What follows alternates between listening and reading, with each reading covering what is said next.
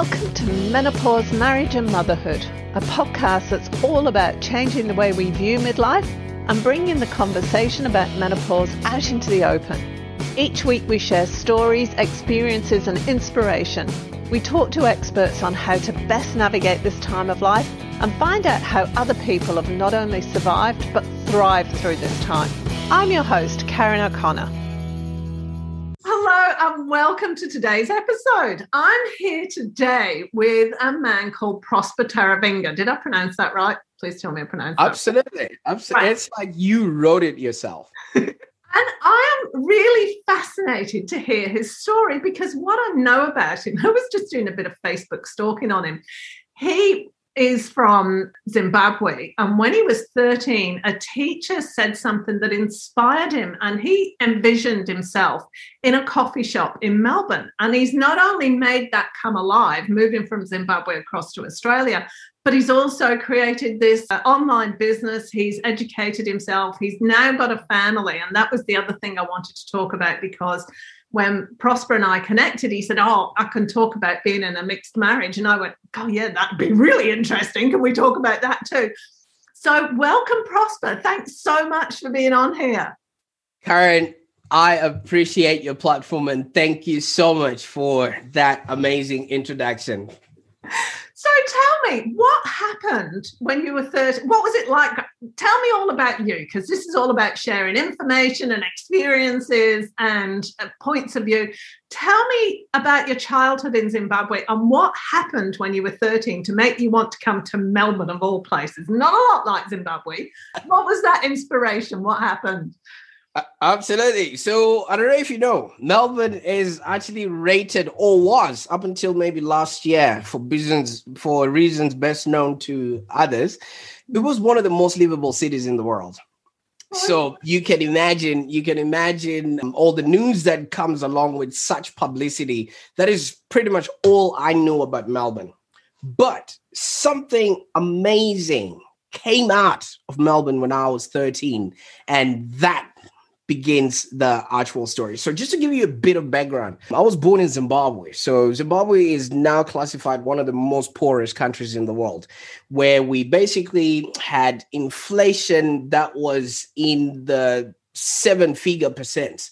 So, just for the listener to understand what I'm talking about here, if you walk into Coles, and you want to buy a, liter of milk, they usually have a catalog at the beginning of the shop, so you figure out what else is on special, etc., etc. So if in the specials they have milk with a price of one dollar, by the time you walk all the way to the back of the shop where the milk fridges are and walk back to the self-serve counter, that milk is probably five dollars, and that is the equivalent of what the one dollar was in maybe the 10 minutes you took walking around the shop. So that's how much the dollar was losing value at any given time. So what that means or what that meant was you couldn't plan ahead or you couldn't really want to schedule time to to do stuff or buy stuff because whatever money you had at hand was losing value by the minute okay so how that came about was because our country had become corrupt and there was a lot of war between the white farmers and the black farmers which also made international headlines.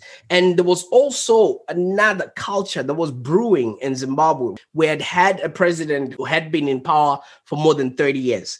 Now if you look at the australian politics all right the president or the prime minister changes hands somebody goes to tea break as a prime minister by the time it's dinner time there's a new prime minister in the office now can you imagine having a stalemate where for 28 years you've had the one person in power what that did it trickled down to all aspects of leadership within the country. So CEOs held on to their positions until they died, or they could pass on that position to either a son or a somebody who could be a benefactor for them. It meant if you are not in line for, of leadership or if your family was not in line for that kind of leadership there was no prospect of going up. And there was we did not have amongst us role models that could we could emulate and say, you know what, when I become 18 or 21, I want to be just like that guy because no one was raising up in the ranks. So we're brought up, I'm being brought up in a culture like that. There's inflation is rampant. There's no prospects in um, going anywhere in life. And even school never meant anything up until when I was 13. An exchange student teacher from Australia came to teach us for two years at my school. Now, that is when my horizon started opening up. First of all, this teacher represented that I could travel and go anywhere else where I wanted in the world and do what I wanted to do in the world while enjoying life. That culture never existed in my head. So you can imagine I'm 13, I can understand a few things now. I started paying attention. All right. And the fact that she was a woman, I'm going to say this with utmost love and respect. In Zimbabwe, women are never really considered as, you know, people that would ever amount to anything in society.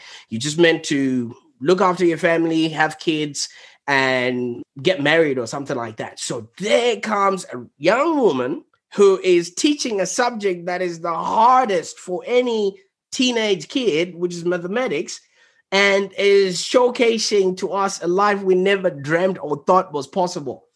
Somebody's bound to pay attention to a lot of those things that were defying societal expectations that I had grown up with. So I'm 13. There's a new student teacher that comes to my school and they're teaching mathematics and they just start living their life. For two years, I was studying what she did, how she did it, where she came from, and getting really, really fascinated about Melbourne and fascinated about kangaroos and everything else that's got to do with Australia, the whole outback, all of that shebang. All right. The one thing that then planted a seed in my head, Karen, was. I think this is an Australian saying, but use it sparingly because if you use it at somebody like myself, you never know what it's to influence them to do. Karen, they told me if ever any one of you kids is in Melbourne, please come and have a cuppa with me or come and say hi. For me, that now became a challenge. It became an anchor. So you can imagine at 13, I now started thinking, I really need to go and let my student teacher know that I'm in Melbourne now. I'm here. Let's have that cuppa.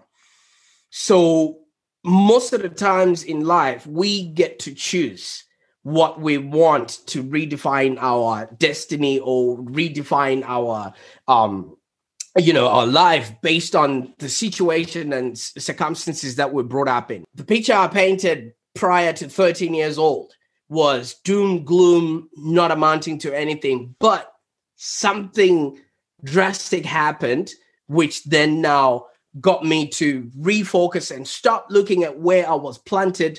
And I waited.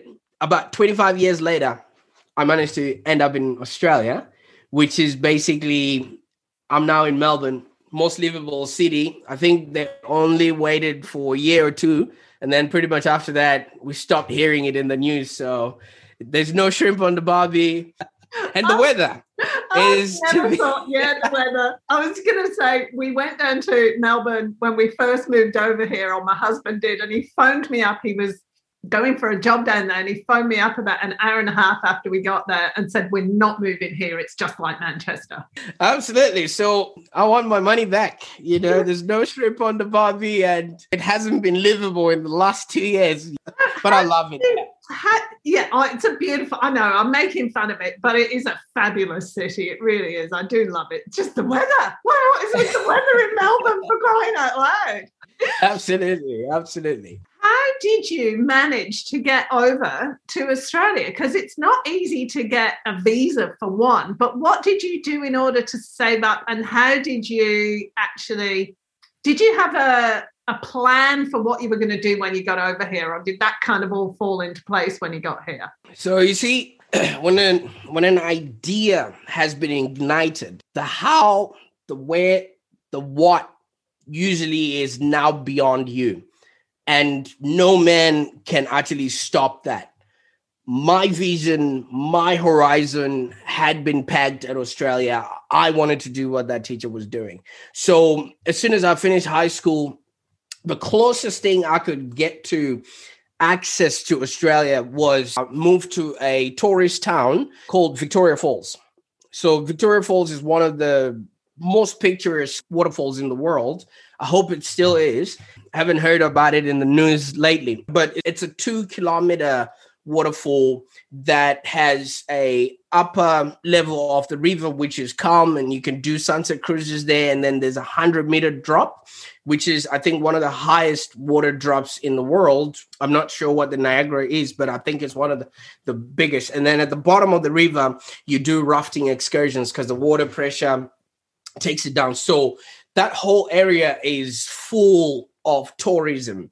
So people from all over the world come spend time there and I got to learn about that. So I moved myself to that city and in my mind, I was thinking if all these people can travel and come, I can learn from them and I can get access to what they know. And the more I know that, the more it will propel my journey to the destination. When we were growing up, not a lot of people were going overseas because it was unheard of. And you asked about the visa. So, coming from a country like Zimbabwe, where I think we were part of the Commonwealth, but we're not anymore because of sanctions you had to produce enough finances in your bank account that was equivalent to, I think, $90 a day for 90 days. And you can imagine we're working in an area where we're earning about $230 every single month. So I had to work and and that 230 that's my food, my board, my livelihood and we also have something that's called black tax in in our culture that if you have succeeded in life you got to look after you got to send the elevator down for your siblings and cousins and extended family. So from that $230 that needed to happen and on top of that save enough to get on a flight and also match the 90 by 90 equivalent of the money that the immigration wanted to cite. So that took me about six years to come up with. In the process, I was you know working within the tourism industry i think i was doing two or three jobs up until i started a business where i was doing cruises above the zambezi river that was my first taste of uh, entrepreneurship it did come with its own problems because the insurances were too, too, too big. You know, you're taking people where there's hippos, where there's co- crocodiles. You got to make sure that you're insured to the teeth. So all the profits that we were making were just paying for insurance, and we were trying to brand, but that didn't go very far. And I soon gave up that opportunity. Um, because there was not a lot of traffic of tourism that was coming in lately. So that didn't work. So I moved to a country called Malawi, which is also another poor country, but I was working for a telecommunications company there. Sort of given up hope on the whole Australian dream, but for some weird reason, the team and the people that I started working with in Malawi had a sister company in Singapore, which is the same owner of Optus. So I was working for that same company and there was a new technology that came up, which is called WiMAX technology. All right. So for us to be able to install it amongst the people in Malawi, we had to learn about it. So I was flown to Singapore and something else happened when I was in Singapore. We met our Australian counterparts there that reignited the whole spark. They were talking about everything else that they're doing and, and, how vast and nice Australia was. And I was like, nah, guys, I think my vision now is to work towards that. So 29, 2009, that's when we I was in Singapore for about three months. And 2011, I found myself at Melbourne International Airport with a backpack full of nothing but hopes and dreams. And I was like, I'm here. Let's make it happen. So, when you got here, was your intention, were you going to work for the same company or did you just have no idea what you were going to do?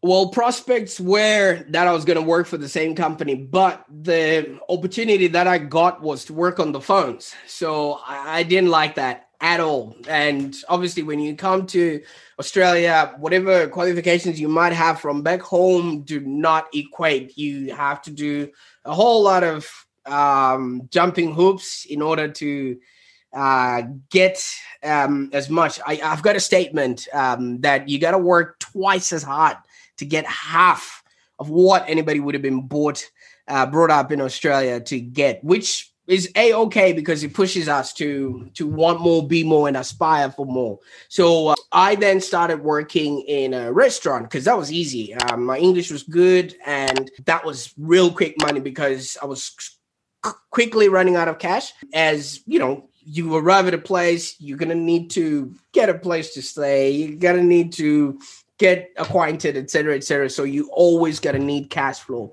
And um, yeah, one of the jobs that I did was work in a restaurant. And when I got there, and your podcast is all about relationships and everything else, human beings are societal beings. So naturally, when you are around people, you want to connect, you want to relate to other people. That's how we thrive. So when I got there, working as a kitchen hand, you just face down, washing pots and pans. You don't even speak to the next person next to you unless you're asking them to either move or passing them something. You know what I mean? There's no connection if you don't catch up with them, maybe on their smoke break or whatever, because the job was so tedious that nobody hung around for drinks or anything. Everybody just went home. So I really wanted to connect with the people that I was working with. Coming from Africa, we're laid back, we're clan type people. And uh, I felt very, very lonely around everybody else. You walk into a tram, everybody's got AirPods, iPods, a lot of stuff coming out of their ears and nothing coming out of their mouths back then we it was just unheard of to even talk to the person next to you so you can imagine I've, I've come from a place where i'm talking to hundreds of people a day to zero all right one thing that happened to me then was i started running up my phone bill because i just needed to talk to someone so i was connecting with people and friends back home and i remember that phone bill came up to about it started off at 900 and I couldn't pay it. And then it was, yeah, that was a lot. Yeah, you can imagine all of those things are just happening to somebody who's just arrived in the country. Then I decided nobody asked me or I didn't ask for any permission to create a Facebook page for the restaurant that I was working at on Lygon Street in, in, in, in Melbourne. And that didn't go well with the restaurant owner because back in those days, the internet was untrusted and it was just a glutton or for lack of a better word a platform for negative comments and reviews from nasty people, and he didn't want that. So I was doing my dishes one day after I had created the website, and I'm like telling guys, hey, if anyone is on Facebook, just join the page and then we can connect. I did it for the stuff, but obviously that's somebody's business, that's somebody's premise, so you can't do that. And I don't know who the goody two shoes was who went upstairs and told my then boss that somebody's doing something with your business and I don't think it's okay. He came flying. I don't know if you've seen in in uh, movies or in uh, TV shows that the door between the kitchen and the restaurant is a swinging door, but there's a wall there and a wall there and it stops. I think on that particular day, he came bolting through that door and he must have gone 360 and hit him in the back while he was and maybe that that is what got him super super angry. Like, who did this? He already knew but he didn't want to confront me. Who did this? And i was like oh snap. Sorry sorry. That was me who gave you that permission? It was very scary moment. Can you imagine if that would have been maybe the first sort of conversation I'm having with somebody and it, somebody yelling at you and you're like, oh my God, I've done something wrong, yada, yada, yada. And um, yeah, so it was super, super mad. And I remember this clearly because it was on a Thursday. And on the Friday, nobody was talking to me because now I was dumb as goods, you know. no one was even wanting to be near me because they didn't want to be associated with what had just happened.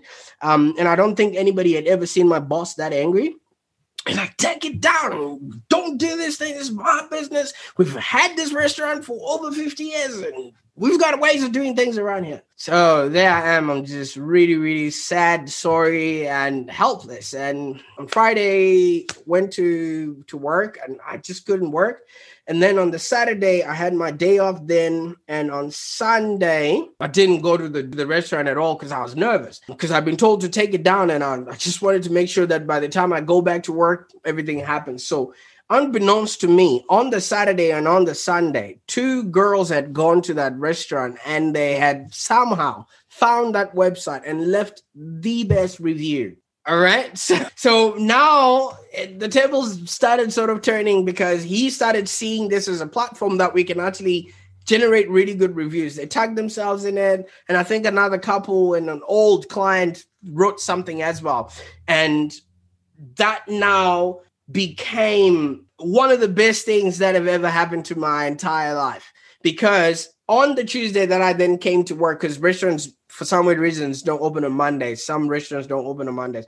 On the Tuesday I came back to work, I was then asked to stop what I was doing and go upstairs and do the internet. So that now meant I was now in charge of looking after the social media for that restaurant. So you know you can't connect the dots looking forward. You can only connect the dots looking backwards. I literally created my own job because that client up until last year was still my client and i've kept them and i've been doing stuff with them and we've also started a whole influencer marketing campaign for them where we're bringing in celebrities we're bringing in models and that's another story of how I then really, really started escalating in, in, the modeling scene in Melbourne. And now my kids are doing it as well. So that's that's another thing. So yeah, so I started doing the internet and that marked how I then started developing my digital agency because he now wanted me to look after that and got a lot of success because back then not a lot of people had facebook pages so if you'd go on facebook you'd see all the content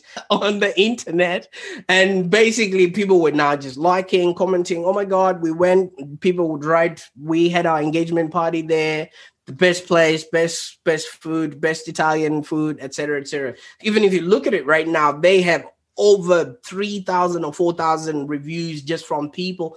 And they've only just started changing the logos and the photos from what I created. So it is something that is really, really remarkable moving forward. So yeah, I landed in Australia, started working in a restaurant, did the worst thing that became the best thing for me. And so you were saying moving forward, you started becoming involved in the modeling industry. How on earth did that happen? That's not much of a connection. Zimbabwe to a restaurant in Melbourne to modeling. What happened there?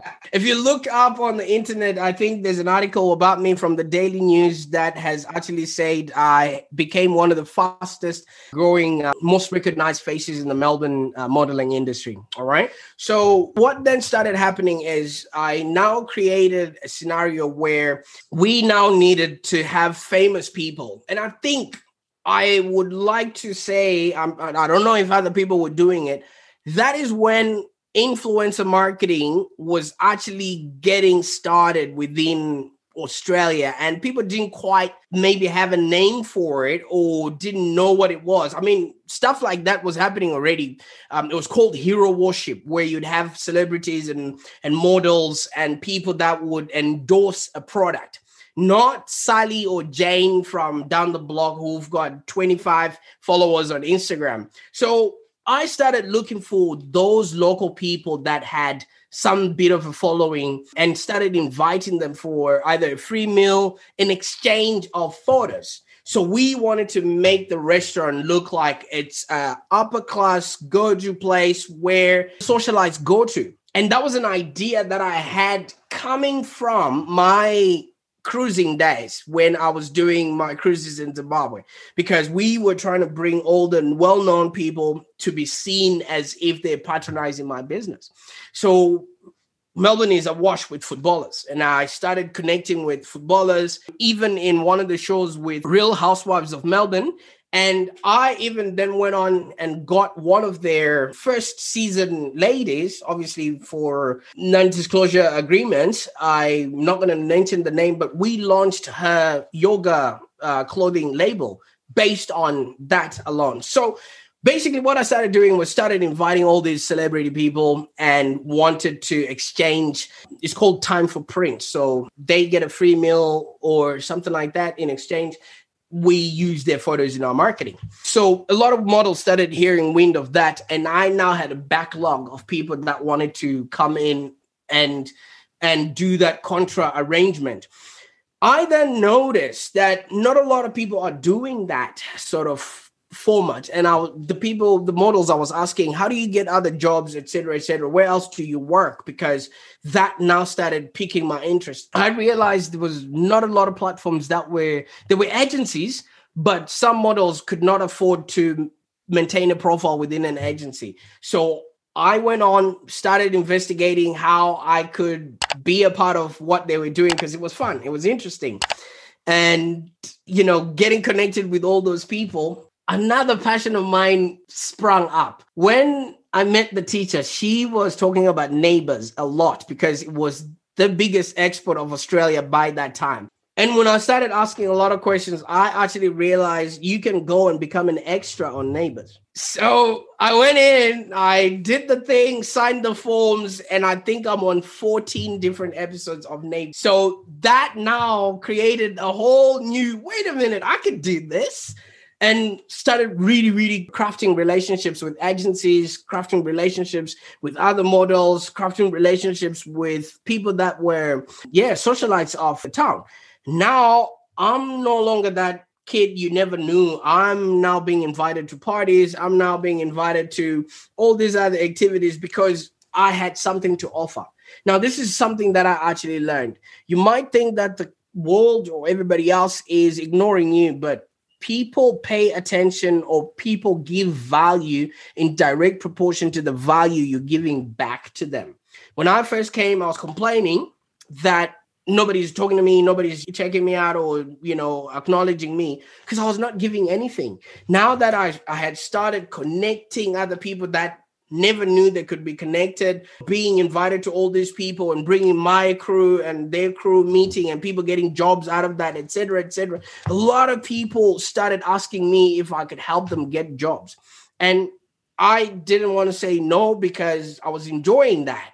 We then went on and created a company called Iconic Image Group, where I partnered with photographers and models, and we were doing photos for them and trying to find brands that were looking for free exposure so that we would connect all of those people. So I would send a team of photographers to go take photos of an upcoming clothing brand and send them models.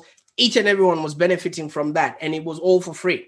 So that really, really grew into something big up until, like I said, I started attracting clients like um, Housewives of Melbourne, and we've done stuff with Myer. I've even done a few uh, contra things with David Jones because David Jones has you know companies bringing in their merchandise and we had a company that had um, their merchandise in David Jones so so all of these things just started happening only because I realized that now I have an opportunity to never be alone again. So let me bring in all the people relationships, connections that I find from wherever I go together, and I become the linchpin so that nobody ignores me. So that basically now just morphed into working with a lot of brands. And I then realized from then on that yes, we are creating this content for them, but no one is amplifying that content. No one is marketing those messages out there.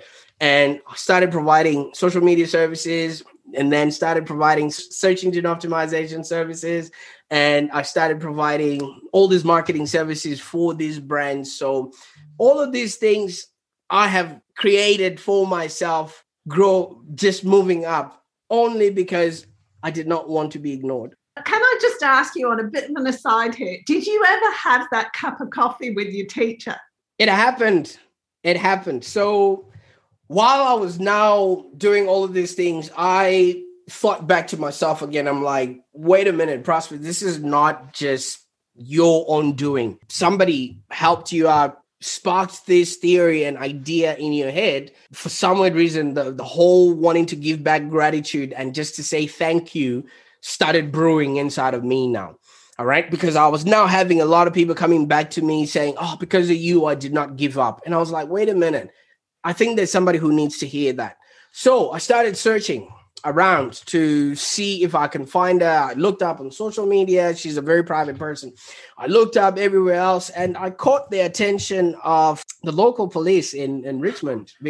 yes, because yeah, I went there and I was like, yeah, if there's somebody that I'm looking for, something like that. So they also had to investigate me. I mean, I always joke about that, and I say when I walked in there, they're like, um, "While you're here, you do fit a description," you know. So, so I went in, and then we just started talking, and they were like, "Yeah, leave it with us. We will find out." I mean, obviously, it's not a criminal thing. It's just it's something like that. So while I was walking the day when I was going to find out if they've gotten anything for me, I came across the publicity arm of the police, and they were like, "You've got a really good thing that maybe if someone is, if we find this teacher, this could be a good story." I mean, the police just doesn't want to be associated with bad stuff, you know. Oh yeah, we caught the robbers, we, we caught the druggies. They also want feel good stories, and for some weird reason, right about that time, Karl Stefanovic, presenter at Channel Nine, had a show that was called "This Time Next Year." Which basically was taking people on a challenge that they would complete and achieve something within 365 days or a year. And I felt like, well, this could be good, but also I didn't know if she wanted to maintain her privacy, etc., etc.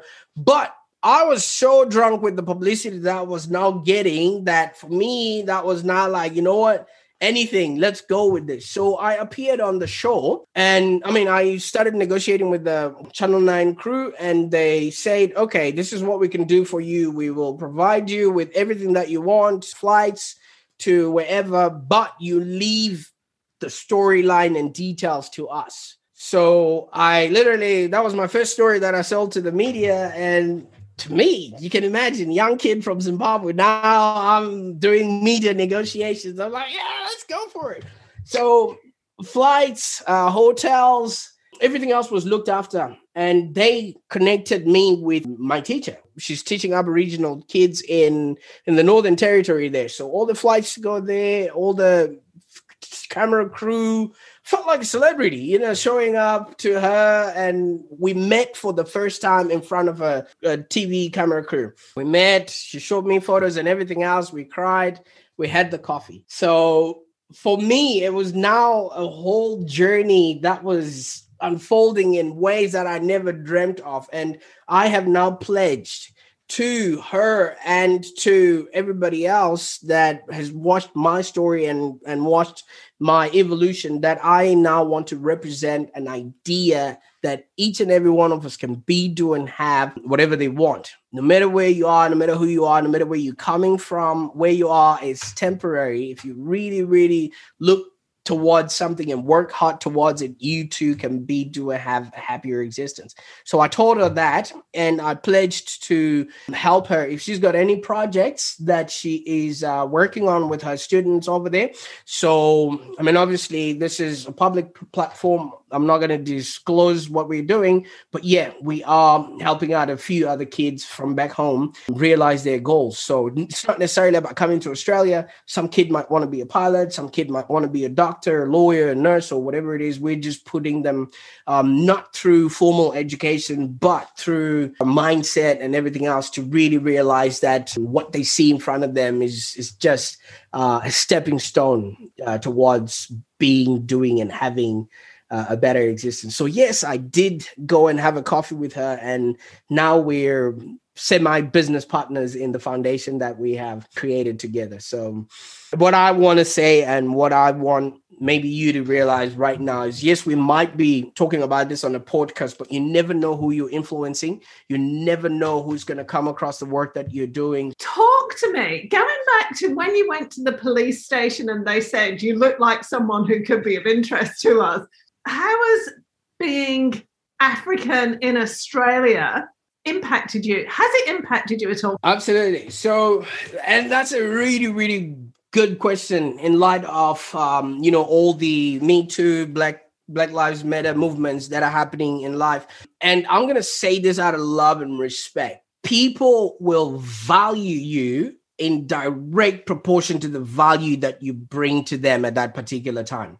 That's one thing that a lot of people don't quite realize because at any given moment, people have seven values. I think that's according to Demartini. You've got your spiritual mission, you've got your relationship mission, you've got your vocation mission, you've got your financial mission that you've got to fulfill into the world and bring value to the uh, marketplace. You've got your societal obligations and you've got your relationships that you've got to give to whoever is around you. And then you have a mindset.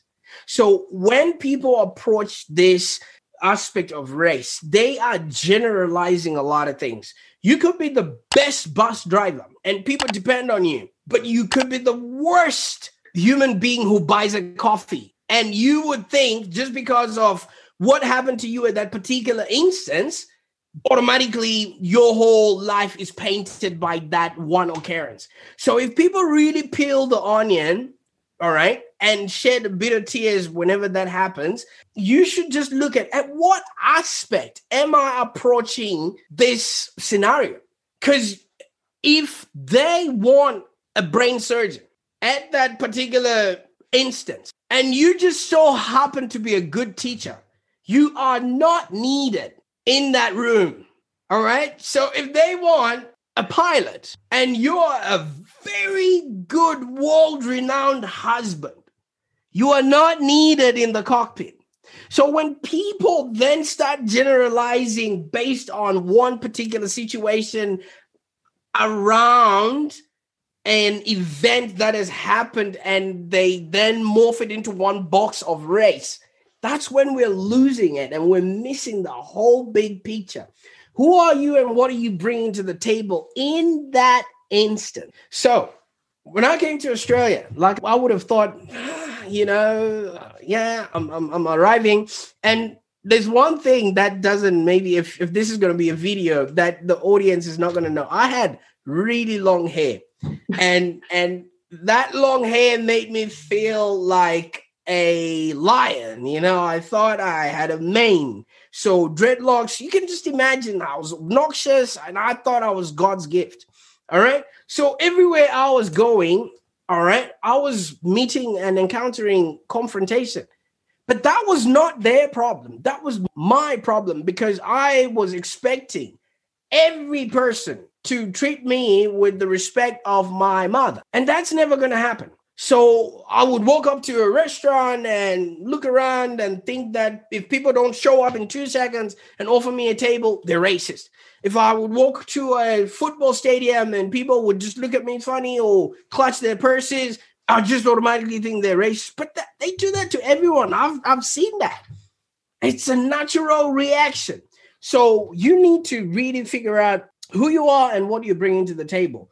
And is that table where you are at that particular moment? So if somebody doesn't respond to you in a good way, maybe you're sitting at the wrong table for who you think you are. So it, it's something that a lot of people don't understand. And I'm not going to be the person to preach and teach around that. But what I've done is I've taught myself to be the best version of who I can be at any given moment and create rapport with anyone within two seconds of meeting them. If people see us right now, Karen, they'll think we've known each other forever. We only just knew each other at the beginning of this podcast, didn't we? So that's exactly how I've just learned to operate. And through that, I've created relationships with people that are well known within this whole industry. I'm on first name basis with some radio DJs and I've done radio skits and I'm just one of those people that when I show up to a place, I make sure everybody feels good about themselves. It's not about me, it's not about my ego. And that's the sort of message that I want to impart on my two beautiful girls. Now, the two year old is a little bit confused right now. She doesn't know whether to speak Zimbabwean or to speak Italian because her mom is Italian. So we now have a blended fam- I mean blended in in terms of racial blend blended, not blended as in people that have come to meet together. So my wife is Caucasian and I'm African. And there we are. We're raising a family. We are I think, one of the happiest people that I know. Because if there's anybody else who's happier than us, I go and study them and see what they're making any different. And if we can get to that, we reach to that level. So we're coming from totally different backgrounds. We're coming from totally different life goals, aspirations, hopes, and dreams. Yet we now have this family with two gorgeous kids, and we've been strong ever since. Thank you, Prosper. I really appreciate it. Hey, you brought this platform to us. So whoever we've created it for, they're the ones that are really going to benefit from this. Not everyone is going to listen to the end, but if you're listening to this part right now, Karen has frozen a moment in time that is specially for you. And obviously, you needed to hear this. So, Karen, on behalf of everybody else that's going to change their lives or become a better human after having listened to this episode, and many other episodes. Thank you. I appreciate your time today. Thank you.